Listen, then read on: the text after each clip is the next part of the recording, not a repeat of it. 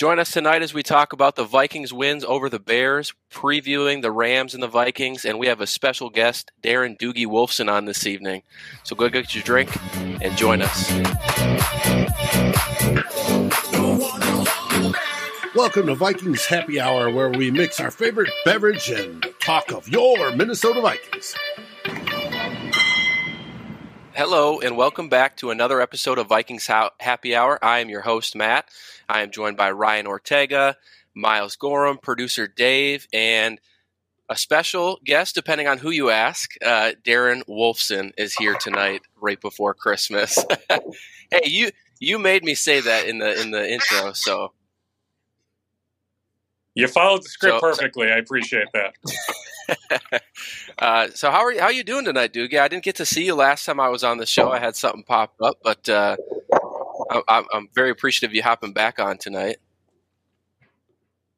I'm good, Matt. I'm COVID free as far as I know, so that's a win. I'm happy that my Gophers won today. They didn't play well in the first half against Wisconsin Green Bay, but played really well in the second half. So that's good. My buddy Johnny Tauer at St. Thomas, they fell at the buzzer. They were up double digits at Denver all afternoon, end up losing literally at the buzzer. So I feel bad for oh, my man. buddy Tauer, my friends over at St. Thomas, but otherwise, all is well. You know, I know this is a Vikings happy hour show, but uh, that Gophers team, they got a little fight to them. Ben Johnson's got that team playing right now. It's exciting. He does, watch. you know, and I don't know anybody. I certainly didn't think they'd be ten and one right now. I don't know a lot of people. Heck, I'm not sure internally they thought they'd be ten and one right now. The schedule certainly ramps up right after the first of the year. You know, just look at those. Yeah. You know, four or five consecutive Big Ten games. You know, Indiana, Illinois. You know, I think maybe Michigan State. A trip to East Lansing is in that mix. It's a really tough opening stretch when they, you know, get back to to playing Big Ten games. But yeah, like I didn't have much of a bar, you know, this year. Like to me, it's all about raising the recruiting bar, which Dave Thorson, Ben Johnson, the other assistant coaches will do. I think they're going to end up getting a pretty darn good 2023 recruiting class. They have a good 2022 recruiting class. That to me is what it's all about, looking two, three years down the road. So to me, anything that happens this year, heck, it's gravy, right? Like, you know, if they can find a way to be a bubble yeah. team, fine. If they don't end up making it, so be it. But if they can play some compelling games in early March, get me to pay attention late February into early March, I love it. Exactly. That's what it's all about. Ryan, I heard you you crack a drink there. What are you what are you drinking tonight? Uh, some Woodford Reserve. I had to dip into the oh. whiskey. I didn't want any more beers. I had uh, I took my son skiing today, and so I had like two two beers out, out there. So I was like, ah, I'm going to switch it up. I feel bad. We always we always drink on this show, and Doogie's always at work. He can't he can't enjoy a cheers a nice beverage with us. uh, Miles, how about yeah, yourself? trust me, I was tonight? at the liquor store earlier today. oh, go ahead, Doogie. Yeah, go ahead, Miles. Well, I was going to say no, I was at the liquor store earlier today, yeah, just ahead, shopping for some colleagues, some coworkers. So, like, I'm I'm salivating. I can't wait to get home because I bought an extra bottle or two for myself. There you go. well, you earned it. Yeah. No, I'm I'm boring, so I'm just drinking tea. So um, I've actually, you know, Ryan, Ryan and Doogie, you both know when you and Dave, you know, when you have kids, you always you know, when your kids get sick, that means you get sick. Um, I got tested for COVID negative, so I'm just sick, and so that's kind of where I've been the last like week, week and a half, and um, I've just been like up and down this like little roller coaster. So um, not the you know, I hear whiskey is a straight whiskey is a really good cure for being sick. So why do you think I, am never I, sick I, anymore? Yeah, right, right. Got to kill it off. Too funny. Well, I'm glad you're negative. Well, uh, I was in the same boat like three weeks ago. I'm just now, for the first time in three weeks, like I feel good. Uh, but I was battling oh, yeah, just a, a, cold, uh, no fever. But I went into the Minute Clinic just to get checked out after testing negative for COVID just wondering what the heck was yeah. going on. She actually said I had a low level flu. I didn't even know you could have the flu without a fever, but she told me you have a low level flu. But I was able to, you know, persevere enough. But like it's going around, like Judd Zulgad, who you guys know from SKOR North. Yeah, he's just overcoming COVID. You know, I mean, he just, Damn. you know, he's been positive and, but he's been working through. Like, thankfully, he's boosted. You know, and the symptoms have been minimal. He's been able to work all the way through. You know, so I mean that that is good. But yeah, Miles, I'm telling you, like, I'm glad you're negative because Yeah, I think we all probably know somebody right now that's positive. Like, it's the numbers Yeah. are yeah, crazy. definitely.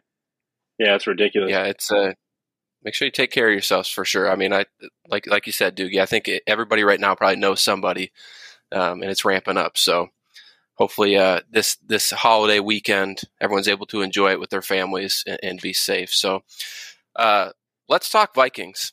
Uh, they just came off a a win somehow. Uh, the the Bears gave them every opportunity to win that game, uh, thanks to Matt, Matt Nagy and some some turnovers. Um, but before we dive too much into the game, I, I got some questions I want to ask ask Doogie here, and I'm sorry if I'm catching you off guard, but what is what is the feel right now inside the Vikings organization? Like, I know today it was brought up in Zimmer's presser. Uh, someone talked about him being on the hot seat, to which he said, "Am I on the hot seat?" as a sarcastic response. Uh, what is the feel right now inside TCO Performance Center?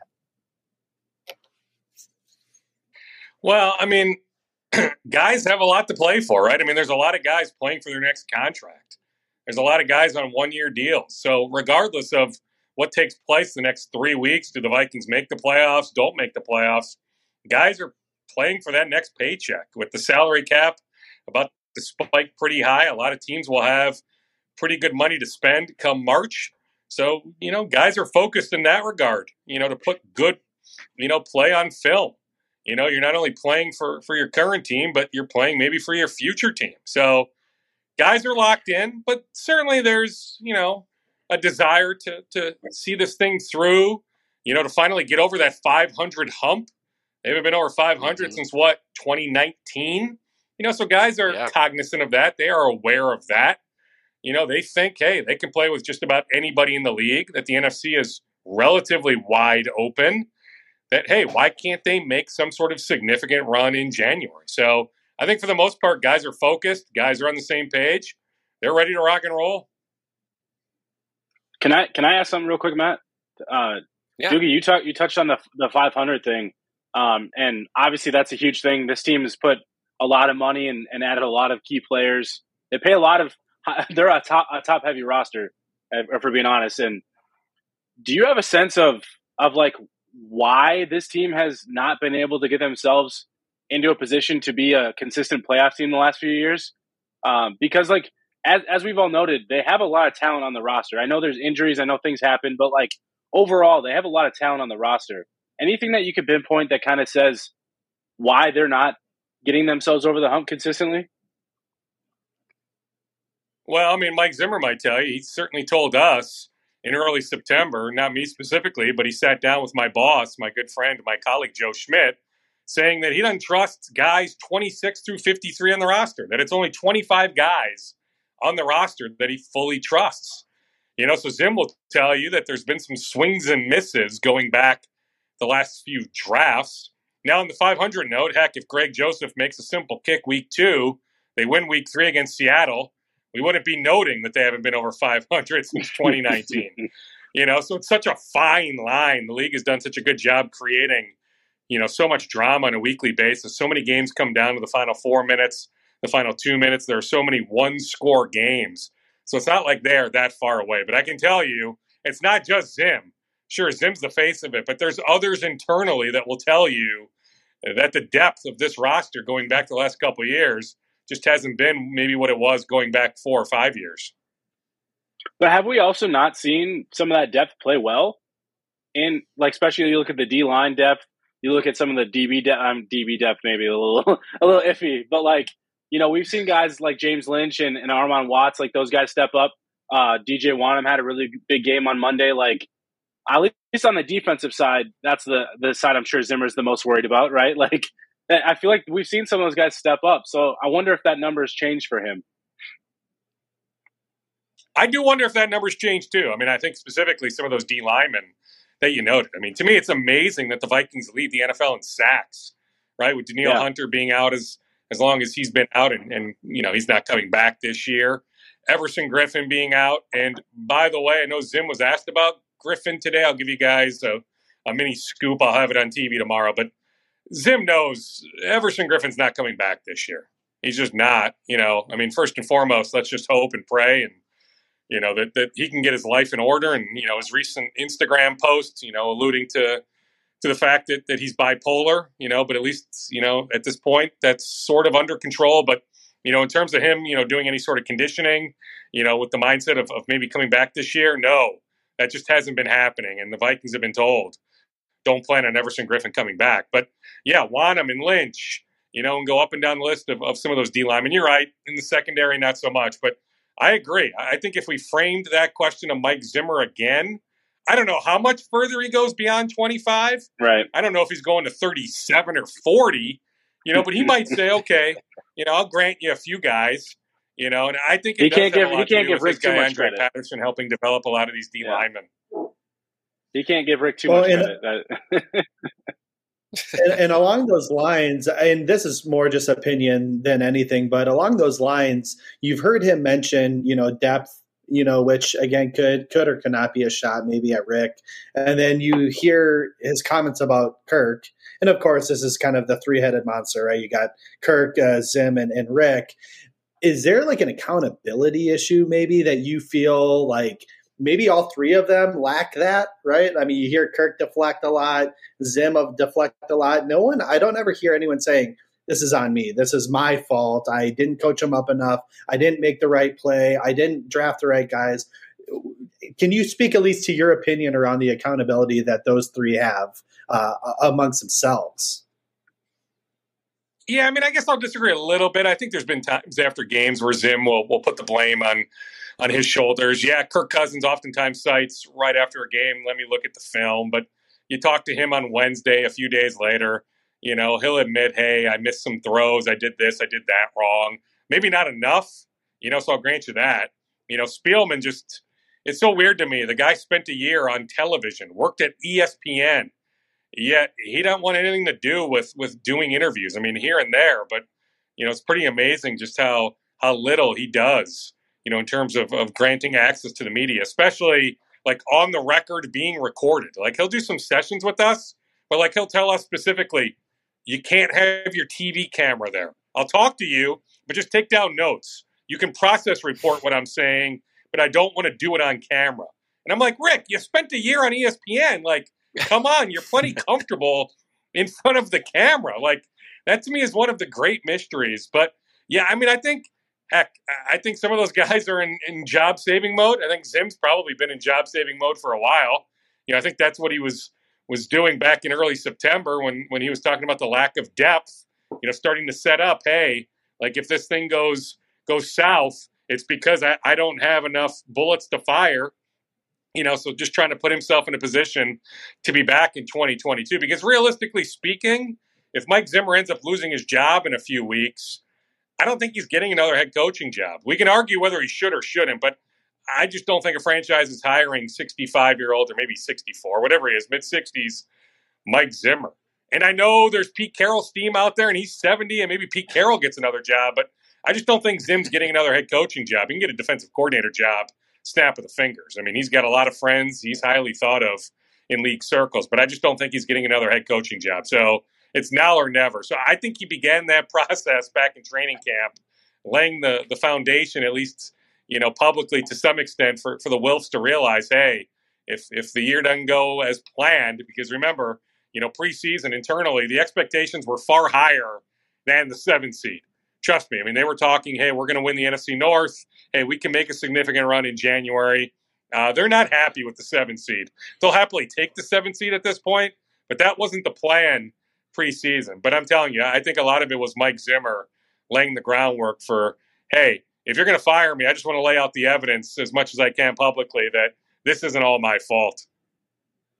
So, so I do have a, a, a quick question or follow up off of that. So, obviously, we've talked about how the expectations were a lot higher. Um, so, this is kind of a two headed question. What, what at this point in time, what do you think the likelihood is that Zimmer is retained as head coach next year? And if he's let go, I know you mentioned Pete Carroll's steam. Uh, Miles was talking to us earlier about maybe some Doug Pederson steam uh, being interested in this job. What, what do you know right now about Mike Zimmer's spot as head coach and maybe some potential fits to replace him? as we sit here at 819 on the night of December 22nd, do I think the Wilfs, Ziggy and Mark specifically, there's other Wilfs involved, but those two specifically, do I think they've come to the conclusion that they are firing Mike Zimmer? I don't. Do I think on background, you know, doing their due diligence on on some potential candidates, including at least maybe one of the names you just you just laid out, Matt? Yeah, I think that's been happening. I think that's been happening for for a number of weeks. You know, I'll say this much. You know, I don't know who Charlie Walters of the Pioneer Press is talking to specifically. I have an idea, but I certainly won't won't say it publicly. But I, I don't know 100. percent But I have a feeling it's it's somebody very very very high up. So he, you know, when he's writing the names Doug Pederson and Pete Carroll, he's not doing it randomly. And I don't think it's somebody mm-hmm. planting something on you know Pederson's behalf or Carroll's behalf that it's coming from you know the agent for one of those guys. I think it's somebody more tied into to the Vikings ownership group. I do, you know, without specifically naming names. Uh, so I think there's there's some legs there. I do, you know. So you know, I'd keep an eye on, on certainly those two names. But like to me, like how could you not go the route if you're going to make a move?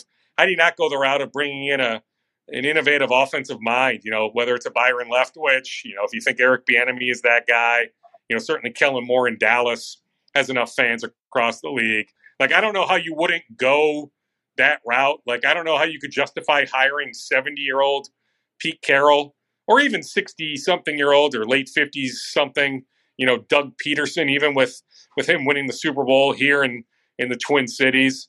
You know, maybe you could sell Doug a little bit more than Pete, but I still think you need to go with with one of these up and comers. You know, somebody that's that's knocking on the door of of being a head coach. But I'm just telling you, I, I don't think any any sort of final determination has been made here in in late December. I I really don't. You know, and I think Zim's earned that right. He's earned the benefit of the doubt. You know, there's been a lot of good.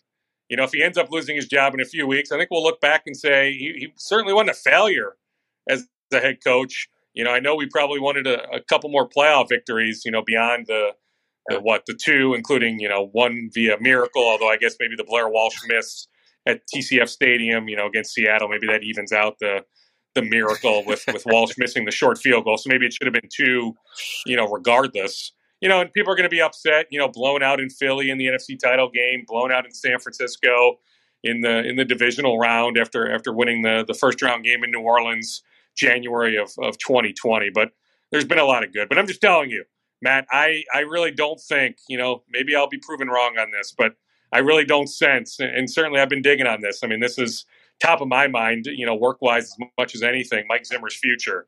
And I just don't have the sense the Wilfs have come to the firm conclusion they are cutting the cord, whether that's January 10th or if they make the playoffs, you know, January 16th if they play that Saturday, or if they end up playing that Sunday, you know, whatever that Sunday is, January 16th, if they end up cutting the cord on on Monday, January 17th. I just don't think we're to that point. Could we get to that point?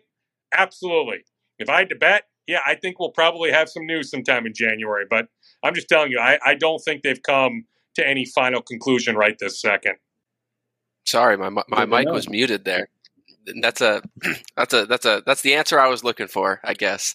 Uh, saying I'm probably one of the few Mike Zimmer stands within this uh, climbing the pocket group. So, um, thanks for ask, ask, answering that one. Well, I mean, Matt, uh, I'll say this another... much: like, be careful. I mean, my message to some Vikings fans would be: be careful what you wish for. Like, yeah. How much better are you doing than Mike Zimmer? It's the same argument I have with Kirk Cousins. Like, yeah, yeah, I mean, there's warts there. Don't get me wrong, but you know, are you immediately doing better than Kirk Cousins if you decide to move on from him after after the year? I mean, just be careful. Now, some Vikings fans might say, you know what, like to get to where we want to get to, you got to hit rock bottom first. And so we're fine hitting rock bottom in 2022, but like as far as what I can tell with the Wilfs, you know, knowing you know their their doings enough, you know, they've been owners now for what almost what two decades. I mean, there's a lengthy yeah. track record there now with the Wilfs. They're not interested in hitting the reset button. You know, so well, you know they yeah. can they can find different ways to to you know still be pretty darn competitive in 2022. And you know if that's the plan, and as far as I know, that's the plan to be competitive in 2022. You know, there's probably a strong likelihood that, that Kirk Cousins is the quarterback. Yeah, maybe we do have a different head coach, but like I don't think they're blowing this thing entirely up. Like I, would be surprised if it's fully blown up. You know, with with Rick Sim, Rick Spielman dismissed, Zimmer dismissed, and uh, Kirk Cousins traded. Uh, you know, I, I, think if Rick Spielman, if something happens on Spielman, you know, do they go the John Elway route, right, where he's still a part of the organization? Like, I would not be shocked if, if something like that occurred. Because I do think you can make the case if you're going to fire Zimmer, Zimmer and Spielman are are attached at the hip in many ways, but I don't think they're going to outright like tell Rick to hit the road. Uh, I think there's too tight of a relationship there with the Wilfs going back to 06 uh, with Rick. Uh, I would be surprised if they completely cut the cord on Rick Spielman. To push back real quick, Doogie, on, on the being uh, be careful what you wish for. Like I think the point for me, at least as a fan, is we're we're not good enough for me to be to to be to accept what's currently going on. So I'm not as worried about like taking a step back because they haven't done enough to take that step forward to justify continuing down the same path that they've been going. Especially when you talk about having eight years of of of Zim and you know a decade of Rick Spielman. You know, with those two guys specifically, then you tie in Kirk and his contract and and those things, it's kind of like we've had a large enough sample size of, of what's of what this has been with those guys. And then and to your point about sometimes you need to take a step back to take a step forward. We we kind of have seen where where this regime can go, and it's not as far as it we'd like it to, to go. And I think everybody could probably agree with that. And to that to that same point, it's you got to try something new at some point because the same stuff over and over again is keeping them in that 500 maybe a game over 500 realm, and that's just not acceptable. That's fair, Miles. I mean, that's completely fair, and that's why if I had to predict, we're going to see some sort of change come January. Right. I just don't know if they're they're going to blow the whole thing up, but I, I can certainly see a coaching hmm. change coming, and that's that's plenty fair. We can also debate what exactly is a step backwards. Like they're going to end up finishing this season what nine and eight or eight and nine. You know, you still have enough yep. talent in place where you know, is five wins if they end up with five or six wins? That's not any sort right. of significant step backwards, you know. And, and, based on last year, what were they last year? Under 500, right? Were they seven and nine yep. last year? Can't even remember, but yep. you know, they weren't great last year. They weren't over 500 last year. So if you look at the totality of of of two consecutive seasons, hmm. you know, step backwards really isn't that much. You know, I, I have a hard time believing they'd be like in the Detroit Lions boat right, or the Jacksonville Jaguars right. boat. There's still too much talent in the building, even with the guys that are expiring contracts and, and the change we may end up seeing in terms of, of the roster. There's still going to be enough really good players in the building that, yeah, uh, it would be hard for them to really hit rock bottom. You know, so that's why, that's franchise, why the, the, idea yeah. is they're going to find a way to compete next year. You know, make a change with, yeah, with the yeah. coach. You know, bring somebody in that can manage the clock a little bit better you know, make better in-game decisions. Uh, you know, maybe find a way to keep Andre Patterson around, have him coordinate the defense. Uh, he knows the personnel. Uh, keep his son on staff. You know, find a way to, to keep that relationship going and, and go from there. Like I wouldn't be shocked if if something along those lines is what ends up taking place. To, to your point, quick about not blowing everything up and Kirk Cousins, you know, you can see him sticking around obviously because they don't want to just tear everything down. Um, obviously, he's hitting his last year of his contract. No team wants to go into the final year of a contract with a quarterback. Um, so either you know, again, to your to your point, you either trade or extend. And again, if you're going into this, I don't know, pseudo retool, rebuild, whatever you're talking uh, with a new coach, um, do you really want to, you know, be extending a quarterback and uh, of that of that price. And if you do for how long right? I mean obviously i can probably get behind a four year extension or something like that but when you keep doing these two year extensions it just leaves you yeah. zero flexibility and it, and it really kills your your cap right? Because um, you just can't like move money around and flex. So what route again i know this is all speculation but like what route would you see in that scenario playing out do you, you see us handing out a tier contract? Well, I mean, I'll trying to go long term, or yeah, Yeah, I mean, I, I, think what we know. I mean, I don't think it's you know, I don't think it's speculation. I mean, I think it's common sense that we know that Kirk Cousins is not playing next year under his current terms, right? So right. there's something that needs to happen with that contract. Heck, if he gets traded, his new team would would give him an extension, rework his 2022 cap number. If he's here, the Vikings are going to rework his 2022 cap number. You can't have him on the cap at at that number next year. I forget the exact number, but it's it's uh, 45 north of 30. Heck, is the cap number 45? Is salary 35? Yeah. The cap hits 45. I don't have it right here in front yep. of me, but it's an absurdly high number. We all know that. So yeah, I mean, I don't know if it would be a two-year extension, a three-year extension, four-year. I just know that that he can't be here. He can't be anywhere under the terms currently of his of his 2022 number. The Vikings have an excellent relationship with his agent, so you know, I can see Rob Brzezinski working his magic. Uh, by the way, if they end up making a change with Rick, uh, I would bet a lot of money Rob's not going anywhere. You know, yeah. uh, if they brought in, you know, you name the the candidate, uh, Rob Brzezinski's still going to be this team's capologist. Uh, so Rob can always find a way. I, but I, I don't know. You know, I mean, I guess I could guess that you'd go at least, you know, two years out. You know, maybe more realistically three. Uh, that seems to be kind of the the hot spot uh, with Cousins, three years. Uh, so extended. Do you have any three, sense? You know, I guess if I had to guess, but all I know is you're not you're not having him under that 2022 yeah. number. You're just not. You have any sense, Doogie? So like that's the one that's been my biggest holdup with Kirk more than anything is I'm all for players taking and getting as much as they can, leverage, take as much of your leverage as you can and use it and maximize your dollars. Every player should when they get that opportunity. So I'll, I'll never fault a player for it. But at a certain point, when it's Kirk Cousins. It's not even giving money back, but it's the like length of the contracts because he keeps the shorter deals to keep the leverage, right? Like that's in the and the Vikings have to keep the shorter keep keep giving shorter deals because they have no other leverage. So it's the question is at some point does Kirk decide I want to solidify Minnesota as my home, as my place, as the place I want to like retire, whatever, long term. Decide that he'd rather do a long term four or five year extension and just kind of be done with it. And, and in that capacity, decide that could help the team long term, longer term, rather than this every year the Vikings have to keep pushing money out further and further because they can't touch his contract. They have to touch Adam Thielen's. They have to touch all these other guys. Anthony Barr. Any sense on that? And again, I'm I'm I'm very much for players doing what they got to do, but at some point, it feels like this road and that, that that Kirk's going down has to it either has to end or they have to they can't keep doing the short term.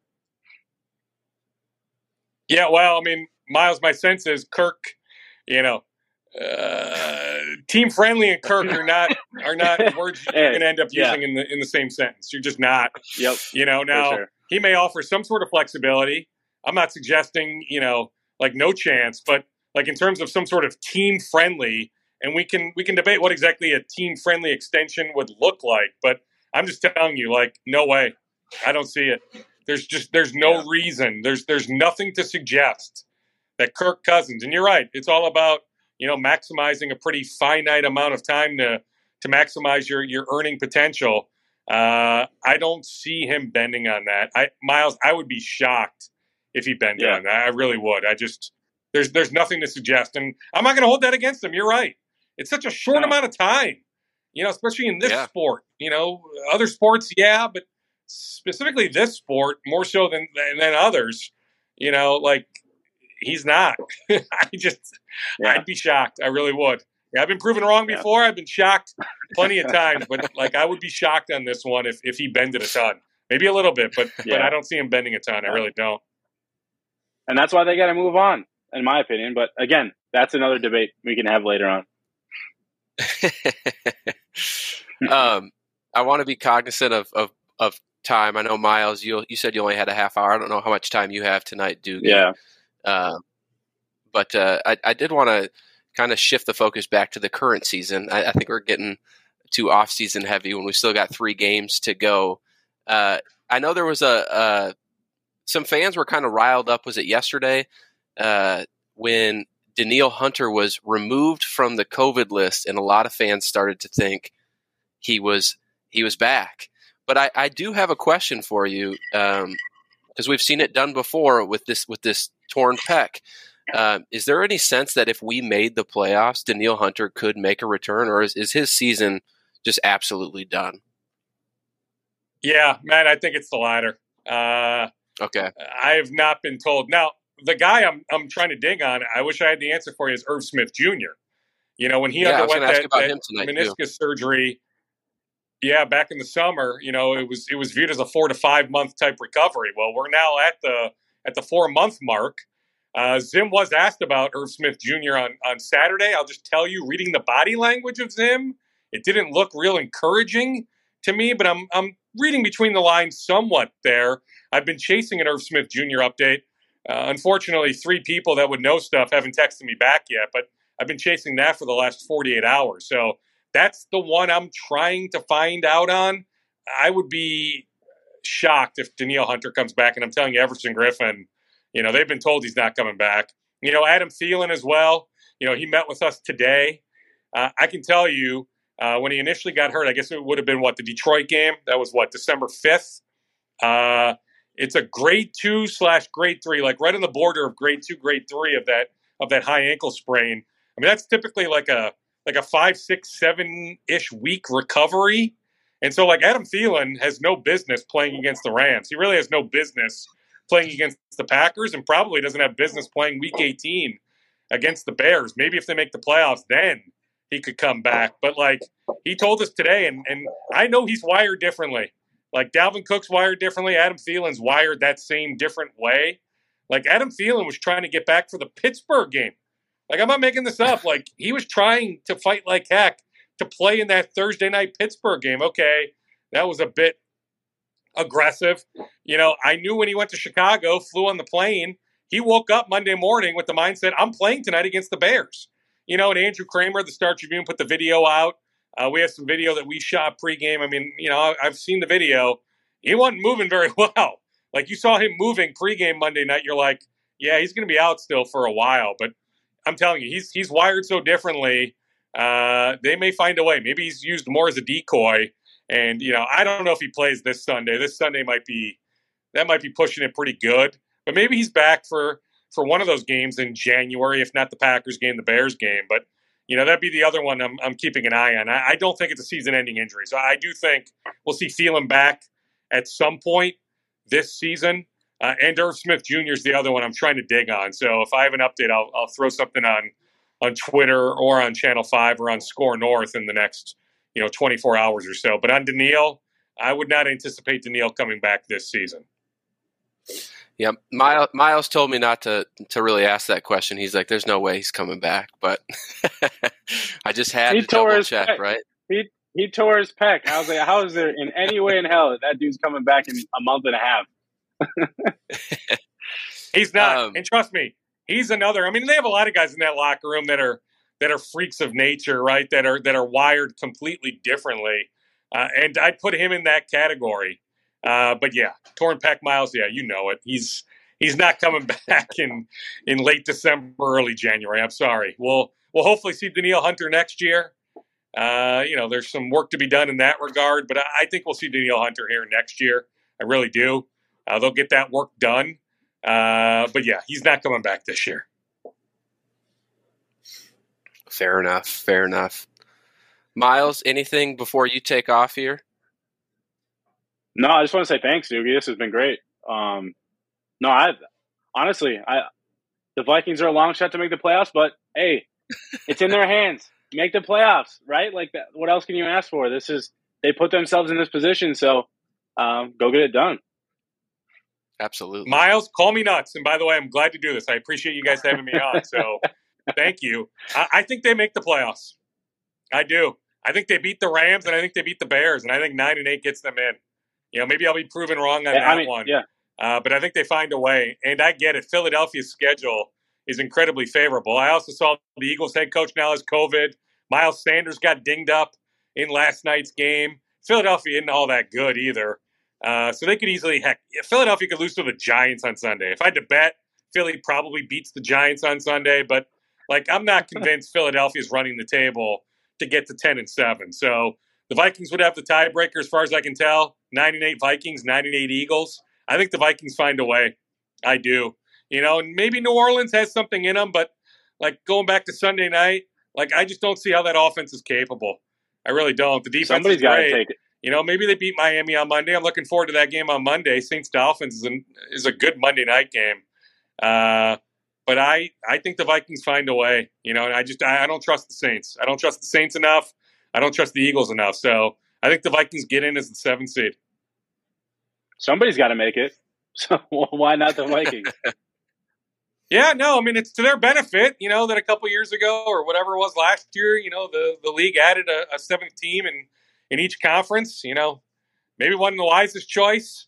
Uh, you're probably going to have a, a team that's maybe not worthy of making the postseason make it year in and year out. Maybe it's multiple teams. Uh, heck, we saw what Washington last year win the NFC East with with a less than 500 record. So heck, you could win your division and still not be a worthy playoff team. But yeah, it's not going away. Heck, if anything, in a few years, the the league will add a, an eighth playoff team to each conference. Trust me, they want to monetize the postseason as much as they can. So they're not going to subtract playoff teams. If anything, they'll one day add playoff teams. But I just I think they find a way. You're right. Somebody Miles has to make it as the seventh seed. Yeah. I think it'll end up being the Vikings.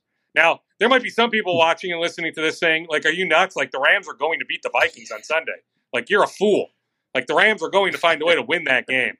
I just think short week, having to travel. Like I think there's a lot of things in the Vikings' favor heading into Sunday. The Rams have been starting slow the last few weeks. You know, the Vikings can jump up on the Rams, find a way to get up seven nothing, ten nothing, maybe fourteen nothing. And I think you know Zim's got the book on on Matthew Stafford enough. I think they can they can fluster him enough. I, I think the Vikings find a way. It'll probably be another one score game, I'm sure, but uh, I think the Well, you know it's going to be a one score game. Yeah, I mean, even if it's a touchdown at the buzzer, right? The Bears made it a one score game because of that that touchdown at the buzzer. Yeah, figure one way or another, somehow, some way, it's going to be a one score game. Oh my goodness. I don't I don't know if my body can take many more games like that, but I'm in it for the long haul, so Well- I I hope you're right. Buckle up, Matt. It's coming. I've always been Well, I've I'm gonna go. I, I, mindset hey, I, just want to say thank. I just want to say thanks and happy holidays and merry merry Christmas and happy holidays, everybody. Yeah, thanks for hopping on, Miles. Thanks, Doogie, Miles. how much time we got left with you? I got a couple minutes. Uh, I better right, go start right. editing our, our nine o'clock sports hits, though. Uh, we've got, heck, I got to look at the rundown, but we've got something we're, we're featuring. Andre Patterson had a great soundbite today about DJ Wonnum. So I got to go track that Oh. down in our in our computer system, and I got to cut the uh, the Gopher basketball highlights for I think nine o'clock I did, but the the ten o'clock news. So I, I got a few more minutes though.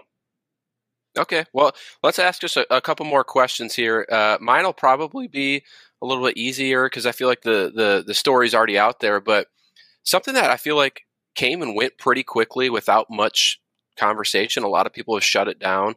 But Bashaud Breeland getting released. Obviously, we heard the story from multiple reports this past weekend of a, a dispute on the field. You know, Rick Spielman had to to step in. Is there anything uh, that we don't know that that you maybe could tell us that that went on, or or what kind of led to just his departure? Because I can't imagine it was just a an, an isolated incident. I feel like there might be more to this story than than we're led to believe. Sure, there's more to the story. I'm shocked he made it this far. That he made it all the way to Saturday. Like if I had to bet, uh, I would have I would have said he was he was getting released, you know, weeks prior. Uh, I'm not even quite sure why they signed him to begin with. Like there's there's enough of a track record there. There just is. I know Zim was desperate for some DB help, but they should have probably gone a different direction. Dre Kirkpatrick or you know somebody of that ilk that was out there at that time over over Bashaud Breeland. Uh, but yeah, I mean, it culminated on Saturday. You know, Dalvin Cook was was front and center. Dalvin deflected all questions today about about what took place on Saturday, but he squarely was was in that mix. Uh, Zim was in that mix. The DB's coach was in that mix. Yes, Spielman eventually brought Breeland up to the office. Uh, yeah, I mean, if this was an isolated incident, you know, maybe they could have found a way to dismiss it, even with his track record. Uh, but yeah, he had been he had been a disruption at, at other points during practice. There's a lot of stuff that happens in practice that we don't hear I'm about. sure. Yeah. You know, or maybe I end up hearing something, but like, what the heck am I going to do with it? Like, Right. you know, there's there's a story about one of my colleagues, uh, and I'm pretty sure he's spot on. I, I think I know where he got it from. Uh, said that that uh, there was something with with one of the Viking star players on Friday that there was a little brouhaha, and the player had to go get an eye exam uh, just to make sure that that there was no cornea damage. Uh, sounds like Oh, the man. player was fine. There there was nothing there, but it was to the point of he had to at least go get his eye checked. Uh, there's stuff like that that happens all the time in practice. Uh, it gets chippy. You know, it really I does. bet. Yeah. Uh, you know, there's a reason why they kick us reporters out after, you know, eight minutes or so. Uh, they don't want us seeing a lot of that stuff. Uh, so with Breeland, yeah, uh, you know, I mean, as far as I know, nothing like overly crazy. Uh, but yeah, I mean, he's got the motor mouth, right? A lot of trash talking, a lot of egging guys on, you know, being physical, maybe when you don't need to be physical. Uh, yeah, I'm just telling you, Matt, like, I'm surprised he made it all the way until, you know, mid December. I really am. Like, you know, I, I would have, I would have put the over under if you had, if you had asked me, I would have put the over under like, you know, the Packers game, November 21st. I would have said by that time he'll be long gone. Uh, so, I mean, he made it longer than I would have thought.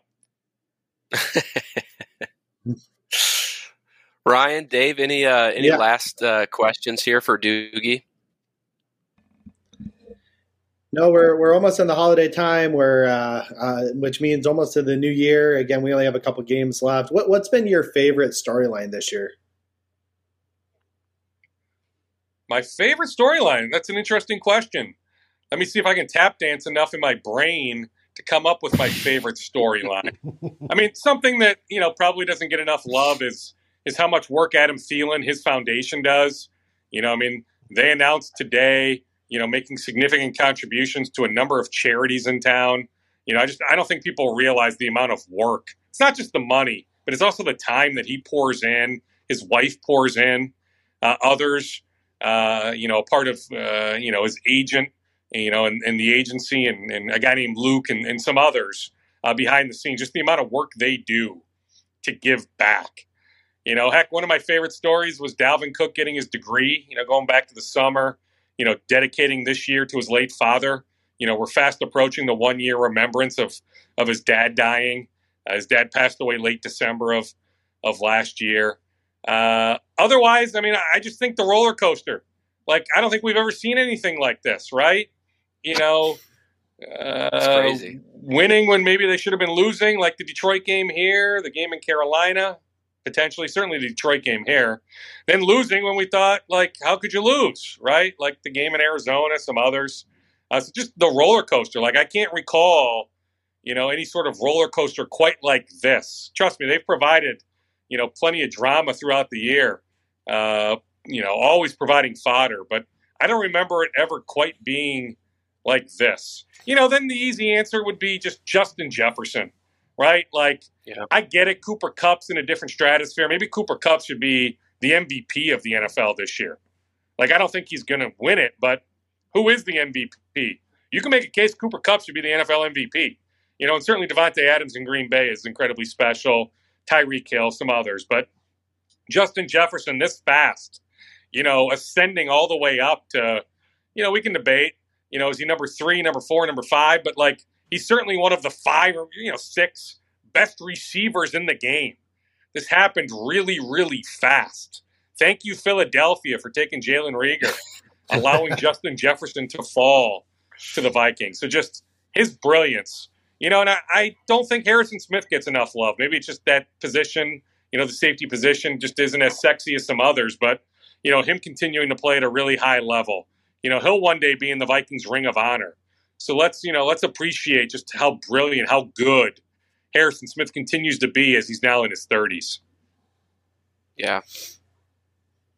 Without a doubt. Yeah. You know, the Vikings have led all 14 games this season, and 13 of them have been within one score. You talk about that roller coaster, that is absolutely insane, and I don't think it's been done before. I don't think it's been done either. I mean, I guess somebody call it Elias Sports Bureau or ESPN Stats and Info, but I can't imagine that's ever been done before. You're right. You know, so just you know, heck, I can only imagine, you know, being a writer on deadline, you know, having to, you know, hit backspace how many different times, you know, late in the fourth quarter of a game where you have your story written and you got to rewrite it. And, you know, we've been in some interesting spots, you know, the, like the Dallas Sunday night game. We were right on oh, TV, man. you know, the second the game ended, just timed out where we do a roundtable every Sunday night on Channel Five. And that game went all the way until like ten thirty five, and that's what time we hit on Sunday nights, right around ten thirty five. And so like the game literally ended, and we popped up on on TV, and it's like I'm still trying to digest what the heck I just saw. like, did I really just see Cooper Rush, you know, lead the Dallas Cowboys to victory over the Vikings? And I'm still trying to comprehend what I saw. Yet you got to hop right on the air and be coherent, and you know, come up with with some, you know, at least semi-intelligent takes, and you know, so there's been some interesting moments like that. But yeah, I just I can't remember anything quite like this, and that's why, like, it's darn near inevitable. Sunday against the Rams, it's going to come down to the final four minutes or two minutes. Uh, I'd imagine at Lambeau, you know, even though the Packers will have a ton to play for, presumably the number one seed, uh, I imagine on January 2nd, that game's going to come down to the fourth quarter. Maybe not quite the four minute mark. Maybe it's a little bit earlier, but I imagine that will be a one score game. And I don't know what the heck the Bears will have to play for week 18. Uh, but even so, you know, we just saw them with a bunch of backups on Monday night be competitive. So I'm sure the Bears will, will find a way to make that game, uh, what is it, January 9th. I'm sure they'll find a way to make that game competitive here. Well, Courtney said this week she has gone to typing three versions of the story. She has three Word docs open. Yeah. Going into the last two minutes to figure out which one she's going to finish and publish. I can't blame I her. bet. Yeah. I mean, I can only imagine, you know, her and Ben Goessling and Chris Tomasson and those guys just, you know, having to file, you know, pretty quick after the game that, that those outlets, ESPN, TwinCities.com, mm-hmm. StarTribune.com, want something that they can post snap of the fingers when the game ends. And yeah, so yeah, she's she's pretty darn smart to have three different drafts for sure. well, oh, Doogie, oh, we want to thank you for being third time to the show. You've been fantastic. We would love to continue this relationship as the rest of the season, hopefully the playoffs go on and into the off season. If you're up for it, you've been awesome. Always up for it, yeah. As long as we can match up schedules, you know that. Always happy to be on. Matt knows how to track me down, so yeah, plan on it. Let's do this again in a few weeks, sometime in January. Sounds great. Absolutely. Doogie, thank you so much. Have a happy holidays with your family. Stay safe. Um, and, and, we'll hit you up hopefully uh, hopefully when the Vikings make the playoffs, right? Let, let's hope for that. Absolutely, Matt. Yeah, and for everybody, thanks for watching. Thanks for listening. Heck, stay positive, test negative, I suppose. Have a wonderful, wonderful Christmas. Happy New Year to everyone. Merry Christmas. Thank Doogie. you, Doogie. Merry Christmas. See you guys. See ya. And we'll flip to a three window, and I got to get everybody in the right spot. Yes. I mean, we can we can go any spot really. Well, I got to get you over there, and I can't see it because something's in the way. Uh, I, I know I haven't called it out yet, but everybody in the chat, thank you. Uh, I know there were a lot of questions firing. Uh, we only have Do- Doogie stayed on for a, lot longer than I thought tonight. I'm very very appreciative of that. Um, he's becoming a very good friend of the show here, and uh, hopefully we can have him, especially in the off season. Doogie in the off season is going to be just a, a, great person to be on this show. He's going to have all those scoops you, you heard tonight with Everson Griffen. That one, uh, he's digging for that Irv Smith Jr. scoop. Um, you know, tonight talking about how, how, how the Wilfs have not decided yet on Mike Zimmer's future as the head coach, which for some is bad news, for others is good news. Um, I, I, would be on the latter side of that. Uh, but we still have a little Doogie tonight. We still have a little bit of show left to go, and Ryan has been quiet tonight, uh, rightfully so. Right? I mean, we, we had a guest of honor, but let's fly through the quick re- recap of the Bears game. Let's fly through uh, previewing the Rams. Let's do a score prediction and let's uh, let's head out to the holidays. So Ryan, Dave, what are your thoughts on Monday's night's victory over the Chicago Bears? Um, I've learned that we just need I guess, take the victories as they come and be grateful for them. Um, it, it, it stinks that You know, we had a prime opportunity to completely get rid of this one score game mentality and and really and I know we basically did, right? They scored in the final play, but like get rid of this one score mentality and actually blow a team out. And and we were in a prime position to do so. Obviously, it's an it's a uh, interconference game, or I'm sorry, interdivisional game. So it, it's always going to be played tough. But I mean, with them not having a starting member in their secondary. Um, down, you know, some key players, and and for us to not be able to execute um, effectively on offense. I mean, it was quite disappointing. Obviously, they really mitigated our run game, which obviously last week went off for you know 200 plus. So we are expecting you know at least some some positive work there, and that was pretty mitigated. Uh, and then I don't know what it was. Kirk Cousins just wasn't on his game. Uh, you know, I, part of that was offensive line. Uh, I know Akiem Hicks just completely had a day, um, both in the run game and in the pass rush uh, game. Uh, but at the same time, there were times where Kirk had opportunities and, missed throws or uh, or whatnot. So or we missed catches. So I think it was overall offensively was just a poor showing. Uh, glad we got out of the way because we won't be able to afford to be able to do that next week. Uh, we're not going to be playing uh, a beat up Justin Fields and and offense, you know, a beat up offensive line for the Bears. Um, that, or that the Bears have. So we're really going to have to uh, kind of put that game in the uh, rear view mirror focus ahead on on the Rams, which is going to be a much tougher challenge both defensively and offensively. Um, so um, glad we got the bad game off our chest and still was able to come away with a win. But it, again, it was a little disappointing not to see a big blowout like we deserved to see. I think what makes uh, Monday's victory so frustrating, like we're sitting here looking at the the playoff picture after the the Vikings won, we're in the seventh seed, thankfully, right? We it's the it's the old cliche. It's not even a cliche, but it, it just happens every year. Vikings control their own destiny, right? It's at some point in December we hear that phrase, right? And here we are, uh, a few days before Christmas. The Vikings control their own destiny. But what makes it so frustrating, and Doogie talked about it earlier, right? You make a field goal uh, versus Arizona, you're eight and six.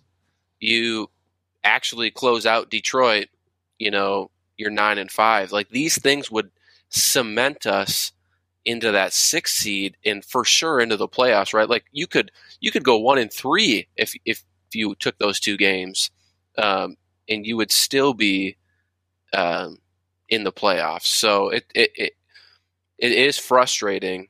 Uh, that, that that's what I keep coming back to after these wins. Like I'm glad we're fighting. I'm glad we're pulling them out here against teams we should win against, but it, it still is is frustrating. So, um, Dave, any thoughts from from Monday night's game?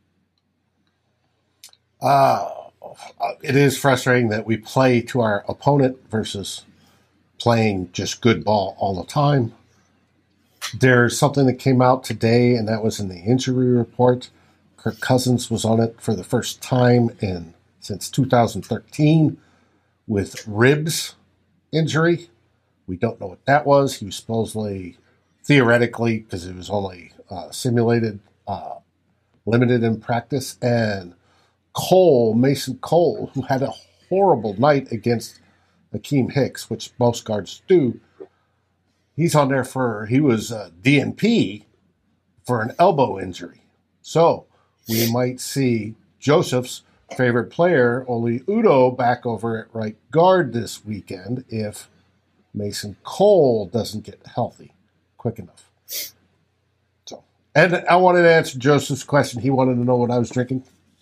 I'm drinking Can-O-Bliss IPA from Oskar Blues tonight. All right, let's do it. Let's talk about the Los Angeles Rams coming. Uh, Ryan, are you going on Sunday? Uh, yeah, I'll be there. Um, I think uh, my wife and I are gonna be able to make it in. Your track record is good. Outside of that, yeah, we've uh, uh, yeah, I was saying Cowboys and Browns. Uh, we've lost, but we've won the other ones I've been at this year. Um, which ironically, though, those two games are I went with my son. So um, again, not an overly superstitious person. Oh, so you're saying your son's the good luck charm, and if you if we lose this weekend, you're blaming the wife. uh, no, actually, opposite, opposite. So uh, every game I've been to with my wife uh, or friends, we've won. Uh, every game I've been to with my son, we've lost. We've lost. So, um, so uh, eventually, him and I are going to break that trend at some point, uh, but it won't be this Sunday. So um, Do it on the Bears yeah, no, we'll last be. week of the season. I did give uh, those tickets away, so some of my buddies could all go to the game. Um, so yeah, we're we're uh, we're not going to be at the Bears game, so uh, may need to scalp some tickets if if I uh, if it comes down to that game and needing a win, and I have my good luck streak continuing with the Rams here. But um, yeah, I mean it's going to be a it's to be an interesting game. I think uh, again, obviously, people see the Rams, see this high powered offense, Cooper Kupp setting records. Um, you know, Matthew Stafford revitalizing this offense from what Jared Goff brought to it. Um, and and uh, and again, obviously a stifling defense, Aaron Donald and Jalen Ramsey, and and you know you can go on and on with some of these names. However, um, they're not. They're, they I don't think that they are a team that I'm overly scared of.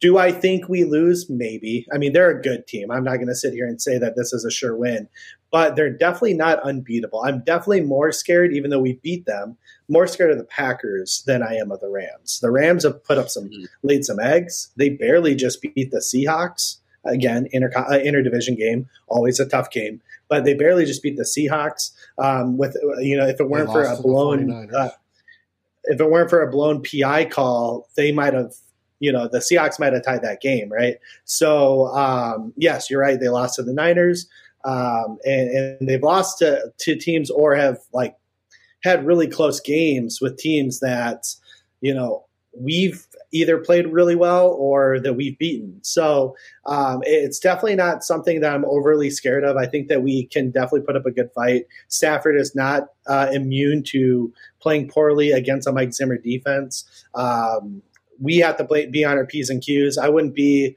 uh, surprised if Jalen Ramsey shadows Jefferson all game. I know they've been playing him a little bit differently this year, kind of more like a Joker um, type uh, defender. But, you know, with him being able to shadow our best player, especially with Thielen out, um, would really be a hit against us. But Jefferson's been known to play good against really elite competition as well. So I, I'm not going to sit here and say I'm scared of him going up against anyone, and that includes the best corner in the league. Um, Aaron Donald does frighten me. Uh, the way our interior played this last week Uh, against Akiem Hicks. Can I interrupt you there? yeah, I want to I want to ask you about Aaron Donald for a second because, and this is what always surprises me about like Akiem Hicks and Kenny Clark. So when we, I feel like when we face teams with elite defensive linemen that are outside our division, Zimmer does a really good job of scheming them out. Like if we look at like the Browns defensive line, right, like with Myles Garrett and, and Davion Clowney, like schemed those guys out of the picture. I'm blanking on a couple others, but historically Zimmer does a good job keying in on on those types of players and making sure they're a non-factor in the game. But he doesn't do it against divisional opponents. He always lets Kenny Clark get the best of us. Akiem Hicks, eventually uh, Thibodeaux when the Lions get him next year. I, I I'm just predicting that now. Those people always seem to do well. So I, I, I'll let you continue. I know you said you were nervous for Aaron Donald, but I I think I kind of feel the opposite for some reason. Yeah, and, and I, I, guess I can kind of see where you're coming from there. I, I think we do actually handle um, DNs very well. Joey Bosa, again, we handled very well in that game. I know he made some plays, but we handled them pretty well. Myles Garrett and and Clowney, you had mentioned, and and again, there's a list and list of, of players that are good. The difference though is that when we have in, when we play elite interior players, whether they're in conference or not, Kenny Clark, Akiem Hicks, you got Aaron Donald, you got um, uh, Chris Jones. We played I think like last year, and he tore us up uh, for the Chiefs. Grady Jarrett uh, for the for the Falcons just tore us up that one year. Um, we until we can solidify that interior, especially where Bradbury and the right guard are, because Ezra Cleveland has played well this year. We should. The one big takeaway from this year on the offensive line, outside of O'Neill just continuing to be dominant, That was my Is breakout Ezra- candidate. Mm-hmm. Ezra uh, Ezra Cleveland has played fantastic, and Darrisaw. I know Dar- people are going to sit here and say Darrisaw played poorly last week. He had two bad. Well, he probably had a few bad plays, but um, he had two that stuck out. Obviously, that ended up in sacks. But outside of that, and specifically in the run game, he had a fantastic game. Um, so mm-hmm. I, I, don't want to. I don't want to. Um, sh- you know. Uh, say he played poorly because I don't think he really did outside of a couple plays, and that is going to happen. We do need to mitigate those sacks as much as possible, but I think he's played well. Ezra Cleveland has shown to be a very capable guard. Um, so where I'm worried, and again, other teams know this, you scheme your best interior players to go against our right guard, whoever it may be. This week it might be Oli Udoh and uh, and Bradbury, and specifically trying to get Bradbury in one-on-one pass reps if you can. Which three, four teams have a tendency to be able to do that more so than uh, teams who run a, a standard four-three base uh, um, which the the Rams are more of a three four uh, base team. So we're going to see a lot of Aaron Donald schemed uh, up against um, either uh, the right guard Ezra Cleveland or again make, making some games to get him against Pierre Bradbury one on one, and that's where I'm concerned. So where we need to mitigate that is again a strong run game, which the Rams are you know, pretty good against the run, but I think we can still, you know, Dalvin Cook's Dalvin Cook, right? It, he did look a step slow last week, though. He really did. I don't know if he was just getting beat up a lot by Akiem Hicks and company, but he did seem a step slow. Uh, actually, Kene Nwangwu actually looked more spry, more, um, uh, you know, great. he, he had an electric electricity to his, you know, when he was touching the ball. Um, not he's saying fresh, he's, he's right? better than Dalvin. Eleven yards. Yeah, exactly more than 11 yards per carry on only three carries. And it was just like, if he's getting over 11 yards per carry on three carries, you need to give him the ball more. That was one of the frustrations yeah. from Monday night. Alexander Mattison yeah, for came sure. off COVID today. So yeah, and I'm not happy about that. I think he, I think we should really lean in on the Kene Nwangwu train and and and Mattison being more so a spell to maybe a first and second down Dalvin uh, but he shouldn't be touching the field on third downs. That should be Kene uh, as more of the change of pace back when Dalvin Absolutely. can't go. Uh, um, but anyway, so I, am a little nervous about about Aaron Donald. Uh, and they have other good players on that defensive line as well. Von Miller, um, future Hall of Famer. Von, Von, Miller is the new acquisition. He's uh, starting to come on a little bit as of late, uh, getting away from, further away from that injury. Um, and, and, then uh, offensively, I mean, again, we we've heard about Cooper Kupp. You got Van Jefferson, who is you know is playing super well as a deep threat, and then you got Odell, who's you know finally showing maybe a somewhat of a glimpse of what he used to be uh, for the for the Giants. So um, it, it, should be interesting. Uh, to see how we try to mitigate that offense, I think I saw in a group chat today. Um, you might just need to double Cooper with a safety and nickel or what closest corner to him, and then just go one on one everywhere else and hope for the best. Um, so we'll see. We'll see. I, I think uh, they have a good offensive line. Andrew Whitworth at like age forty is still playing at a still. very high level. It's just insane. Um, and they got what's two running backs. Go ahead. I was going to say what's crazy about Andrew Andrew Whitworth is I remember when the Rams signed him, right? Because it was right when Jared Goff got there, and he was like, he chose them, I think, over the Vikings, right? Because mm-hmm. weren't we in discussions with him? It was the Riley Reiff yep. year, which is wild to think it's been that long. But it was the year that Riley Reiff came to the Vikings.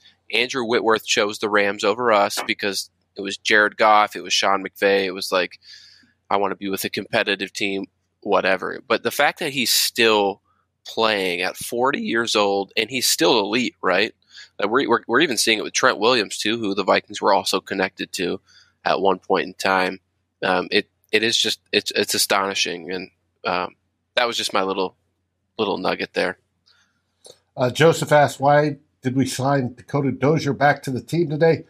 The reason is because um, Mason Cole was a DNP, and uh, in the squad today on the injury report. They need a backup. Uh, Ryan, uh, question for you about Odell Beckham. uh, you're a fan of his. He played with Baker. Um, are you nervous about him facing us again for the second time this season? Uh, typically, only NFC North opponents get the chance to play us twice. and I don't know if maybe I'm overthinking this, but I'm, I'm wondering if Odell maybe has some extra insight he can give this Rams offense to like, hey, this is how they played us when I was with the Browns. Um, here's something we can exploit that they haven't fixed yet because I'm seeing it on tape. Because typically you play an opponent, you forget about them, right? But now Odell's Yeah. played us and he's playing us again with a better team. Yeah, with the, yeah, I, I understand. I guess kind of the concept there. Also, it, it is a different scheme completely, though, right? I mean the the um, the Browns and the and the the Rams play a, a very different scheme. So I, I wouldn't say very different scheme. They're actually kind of similar, but they're they're not they're not so alike. Where um, where we're gonna we're gonna scheme defensively the same against the Browns as we are going to be against the the Rams. But it, it can provide some insightful insights uh, to what we're trying to do specifically to him and to the other receivers. Um, and the thing is, is he toasted us. We're lucky that Baker was off his game that day, Mhm. but he toasted us. I mean, if Baker uh, hits him, you know, in stride three different times, there's touchdowns. Uh, one Yeah. hit, I think, the back of our our DB's helmet. Uh, one, I think, uh, was just sailed, and then one, I think, uh, Odell dropped. So, I mean, there, there's definitely, there, there's definitely, he definitely got the best of us that day, and it, we are lucky that it just wasn't executed. Otherwise, that'd be one last one score game that we'd have in our tool belt there. Um, so, yes, I, I think to your point, he he's going to have some insights as to how we are playing him, and and how we can probably expect it because obviously he's close to Juice Landry, right? And um, Yeah. and so you know he's going to be able to get some insights on how we played the the, the nickel. Uh, or I'm sorry, how that we play the slot and whatnot. So I definitely think that there's going to be some takeaways there, and we definitely need to make sure that we're doing a um, a better job being more effective in in in man coverage. Honestly, because I think we're going to need to play a little bit more of that this week. Yeah. Uh, before we get to score predictions here, uh, I want from both of you uh, just some some keys to victory. Dave, I'll start with you. I, I kind of cut you off on on, on your Well, that's okay. your little segment Um, there, but uh, give me some keys to victory here. Uh, pressure on Goff is going to be a big one. The Vikings tied Stafford. record today for themselves. We've had 14 multiple sack games. The Vikings haven't done that since 1974. And that was a 14 game season. And uh, they could break that by having multiple sack games and lots of pressure come Sunday. That defensive line is playing very well without Griffen and Hunter, which gives me Skol Vikes, uh, which gives me a lot of a lot of hope. Um, Wonnum's steadily I- gotten better, and Richardson has found a second life out there on the outside as defensive end. Yep, Richardson. uh, And I can't. I, I wanted to talk to Doogie about this tonight, and I forgot. But Michael Pierce is a the fact that he came back from a torn tricep this season, um, Elbow. and yeah, which they just called an elbow injury, which Well, technically I guess they're not wrong. Uh, but he has been far and away better than what I expected him to be in his appearances um, on the defensive line, and uh, Dalvin Tomlinson has probably been a little bit d- disappointing in that regard, but he probably does more that doesn't necessarily grab your attention.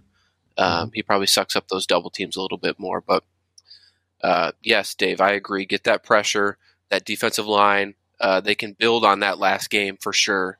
Um, don't let that fake Justin Fields uh, kneel get Blake Lynch all up in his head. Man, he he was he can still do it. He can do it against Stafford this weekend. So, uh, Ryan, what is your keys to victory uh, this weekend? Yeah, I think uh, a quick and decisive pass game. Uh, usually, I'm all for trying to take big, deep shots, but again, I just can't see how our interior holds up against Aaron Donald um, sufficiently. So I think to mitigate that, you're making quick, decisions in the pass game. You're running the ball effectively. I think that's the only way you can stay alive on offense against Aaron Donald. And again, obviously trying to throw away from uh, Jalen Ramsey. Uh, as much as you can. So we're going to need the Dede Westbrooks that's in KJ Osborne to step up a little bit in this game, and of course Tyler Conklin. Um, but also Jefferson, like I said, I said earlier, Jefferson can win one on one against anyone in this league, in my opinion. So I don't care if he's going to go up against Jalen Ramsey. If he if he hits that matchup well, let's uh, you know, and, and I think Jefferson is almost unguardable in cross routes. So just running that consistently if you can and uh, yeah. hitting him when he gets open on those is great. Um, and then on defense, like I said, you just have to. I'm not worried about their run game. They have two good running backs, but I don't think that their run game is anything to write home about. But if you let that run game get going, it does make Cooper Kupp's job so much easier because now we're our where Cooper Kupp lives, obviously he's been making a living everywhere, I should say. But um, specifically, he's over the middle, similar to what Jefferson's been doing this year, uh, getting behind the linebackers in front of the safeties uh, and away from the corners, right? And that's where he's making his living. So if we can not have to worry about the run game as much and our linebackers can hit the depth marks that they need to hit to kind of mitigate that a bit, and please, God, keep Anthony Barr away from guarding him one on one. I think we can eh, eh, we can maybe mitigate that a bit. Again, I don't think you're going to stop this offense. Um, but again, I mean, what they only put up 17 points against the Seahawks yesterday. So, I mean, we have a chance to be able to be effective. We just have to execute and not make the big mistakes. You got it. Uh, before we get to predictions, I will give my keys to victory here. Uh, it's all it is, it's it's very simple. Just finish your drives. When you get to the red zone, don't settle for field goals. Get the touchdowns. We've seen it happen too many times. I want to see Zimmer. You're at home. You have a little bit more leeway to be aggressive. If it's fourth and two, fourth and three, whatever, fourth in short, um, and you're within your own 30 yard line. I, I want to see us go for it. I don't want to settle for field goals, especially against this this Rams offense. I think you need to get touchdowns on the board. This team is too good um, to settle for field goals. So it's it, it's pretty simple, but uh, uh, I'm, I do not want to settle for field goals. I want to score touchdowns. So. Uh, we didn't get a chance last week uh, to meet. We didn't have a show. Uh, so I'm going to chalk everybody up as we would all pick the Bears. Yeah, we are all gonna so, uh, we are gonna pick us to beat the Bears. Is what I was saying. Yeah. uh, so for the first time this year, I think I'm 500. Um, mm-hmm. I don't know about you guys. uh, Ryan's probably a little bit above. He's probably eight and six, right? I marked it down. Let's see. He would have gone to. Uh, I've got him as eight and five. He would have gone to nine and five. Guess would have gone to nine and five. Nine and all right. So David, why do I have the guess at eight yeah. six? Um, but yes, yeah. So that that that checks out. So so Ryan's nine and five on the year. Dave and I are seven and seven. Um, I'll go last, but uh, we'll start with you, Ryan. Give me your score prediction, and then give me just give me a bold prediction as well. Bold predictions, score prediction. All right, and if we need a guess, my son is just chilling here, so yeah, I don't know if we have a guest pick or if Miles pick. All right, so I'll I'll go first. Um, I don't know why, but I'm feeling I'm feeling somewhat optimistic. I don't know why. I'm not usually. I mean, I try to be realistic as possible, but I'm feeling optimistic. Uh, I think we're going to win this week, and I'm going to go with a score of it's gonna be a close game. Obviously, uh, game-winning field goal at the end, thirty-one to oh. thirty-one to twenty-eight, uh, 31-28, uh, last second field goal to win the game. And uh, for All bold right. prediction, for bold prediction, uh, let's go with Justin Jefferson mossing Jalen Ramsey. I don't, oh, I don't, I don't okay. know. I don't know if they, I don't know if that's like a for a touchdown, whatever. But just he's gonna uh, on Monday. At some point, uh, on Monday, a Monday night countdown or whatever. Uh, Randy Moss is going to do the "You Got Moss" and Jalen Ramsey with Justin Jefferson causing it. I love that. Is your son ready for a score prediction? Does he have a yeah, bold prediction? Uh, you got to do. Um, sorry, he can't hear probably, so you got to That's do a score prediction. Okay, so score we be, uh, we play the Rams. So who's going to win and by what's the score? And then give a bold prediction, which just means like, um, Okay, okay. uh, just like something. okay, Okay, okay. you got it. All right. Uh, All right, buddy. Think- What do you got? I think we're gonna win, and it's gonna be twenty-seven to nineteen. Ooh. Okay, okay, Oh, okay. I'm done. No bold No No predictions. bold prediction. No, no bold predictions. He needs to. I No, mean- sorry guys. he needs. I, I will say I will say that his bold prediction is probably a safety because I don't know how else they get to 19, um, unless they just randomly go for two points somewhere. Ah, Right? Four field goals and a touchdown. Okay, Dave. All right, Dave. What is your score prediction and what is your bold prediction? I don't feel good about this, except for logically, I sort of do because they got a shorter week, and as Doogie says, they're coming across country again. Uh, they came from the East Thanks, Coast. They just played. They got a short week. They got fly back to us um, for a day after Christmas, so you know they're probably flying out on Christmas. That's gonna suck. Um, let's give it Vikings relatively low scoring game. Uh, 21 15. 21 to 15. All right, all right. Hey, the defense So- last week held Chicago to three points for the entire I game mean- up until that very last second. bold prediction. Bikes That's- win. I like it, Joseph. Yeah, I, I just saw that too. um, I think I'm still waiting for a convincing win, and I feel like if you if you beat the Rams by more than one score, like that's a convincing win, right? Especially Yeah. at the, like the so. I want to say I'm going to say 27 17. I, I guess I copied oh, I copied Justin in the chat, but he said Rams. Um, I'm going to say 27 17 Vikings win. My bold prediction is that for the first time this season, Cooper Kupp is held in check. Now, what, what that is, I don't know. Uh, I'm gonna maybe less than 80 yards and no touchdowns. I feel like that's keeping Cooper Kupp in check. Um, if anybody goes off this game, I think it's Odell Beckham. Um, I think I think I think Zimmer will will shut down Cooper Kupp on offense and and make the other guys beat him. So Well, do you think Eric I Kendricks stand. is going to have a game because he didn't make the Pro Bowl? And plus the well, BS. It- is. Eric Kendricks playing? Did we get any news on fines, suspensions, anything? He's not going to be suspended for that. He's not going to get suspended. I hope not. He shouldn't have even been kicked out of that game. I mean, I, it was a penalty for sure. He shouldn't have got kicked out of that game. I agree. I agree for sure. But I would So- love to see him get another interception. Maybe a Yeah. pick six. Yeah, I would too. I'd love to see We Dave, need a pick I- six. We have not. kickoff. I I'm actually changing my score prediction because what Dave said actually makes sense. I think it is actually going to be a low score game, so I'm going to go 17-14. Um, but yeah, I still think we win. All right. Four people picked the Vikings to win, and more in the chat.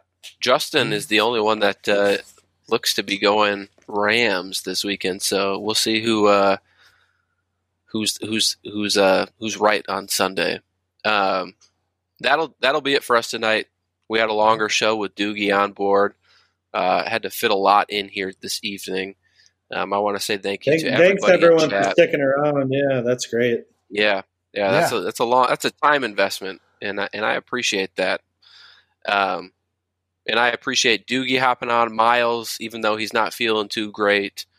Um, and Ryan and Dave, I want to thank you guys um, for doing this week in week out, um, and we'll continue to do it moving forward. But uh, I hope that this weekend Dave, I know your family's in town. Ryan, I know you got some little kids there, but I, I hope that you guys are able to celebrate with your family.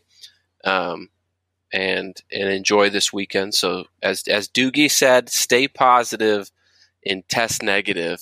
and with that being said, ladies and gentlemen, we will see you back Sunday night or Sunday afternoon after the Vikings victory over the Rams with CTP final score. It'll be me, Dave, Flip, and Jason, hopefully. Um, and then we'll kick it back off again next Monday and, and head into the new year. And hopefully, uh, it's rivalry week. We're playing Green Bay after that. So, uh, Merry Christmas, Happy Holidays, and uh, Skol Vikes. Skol, everyone.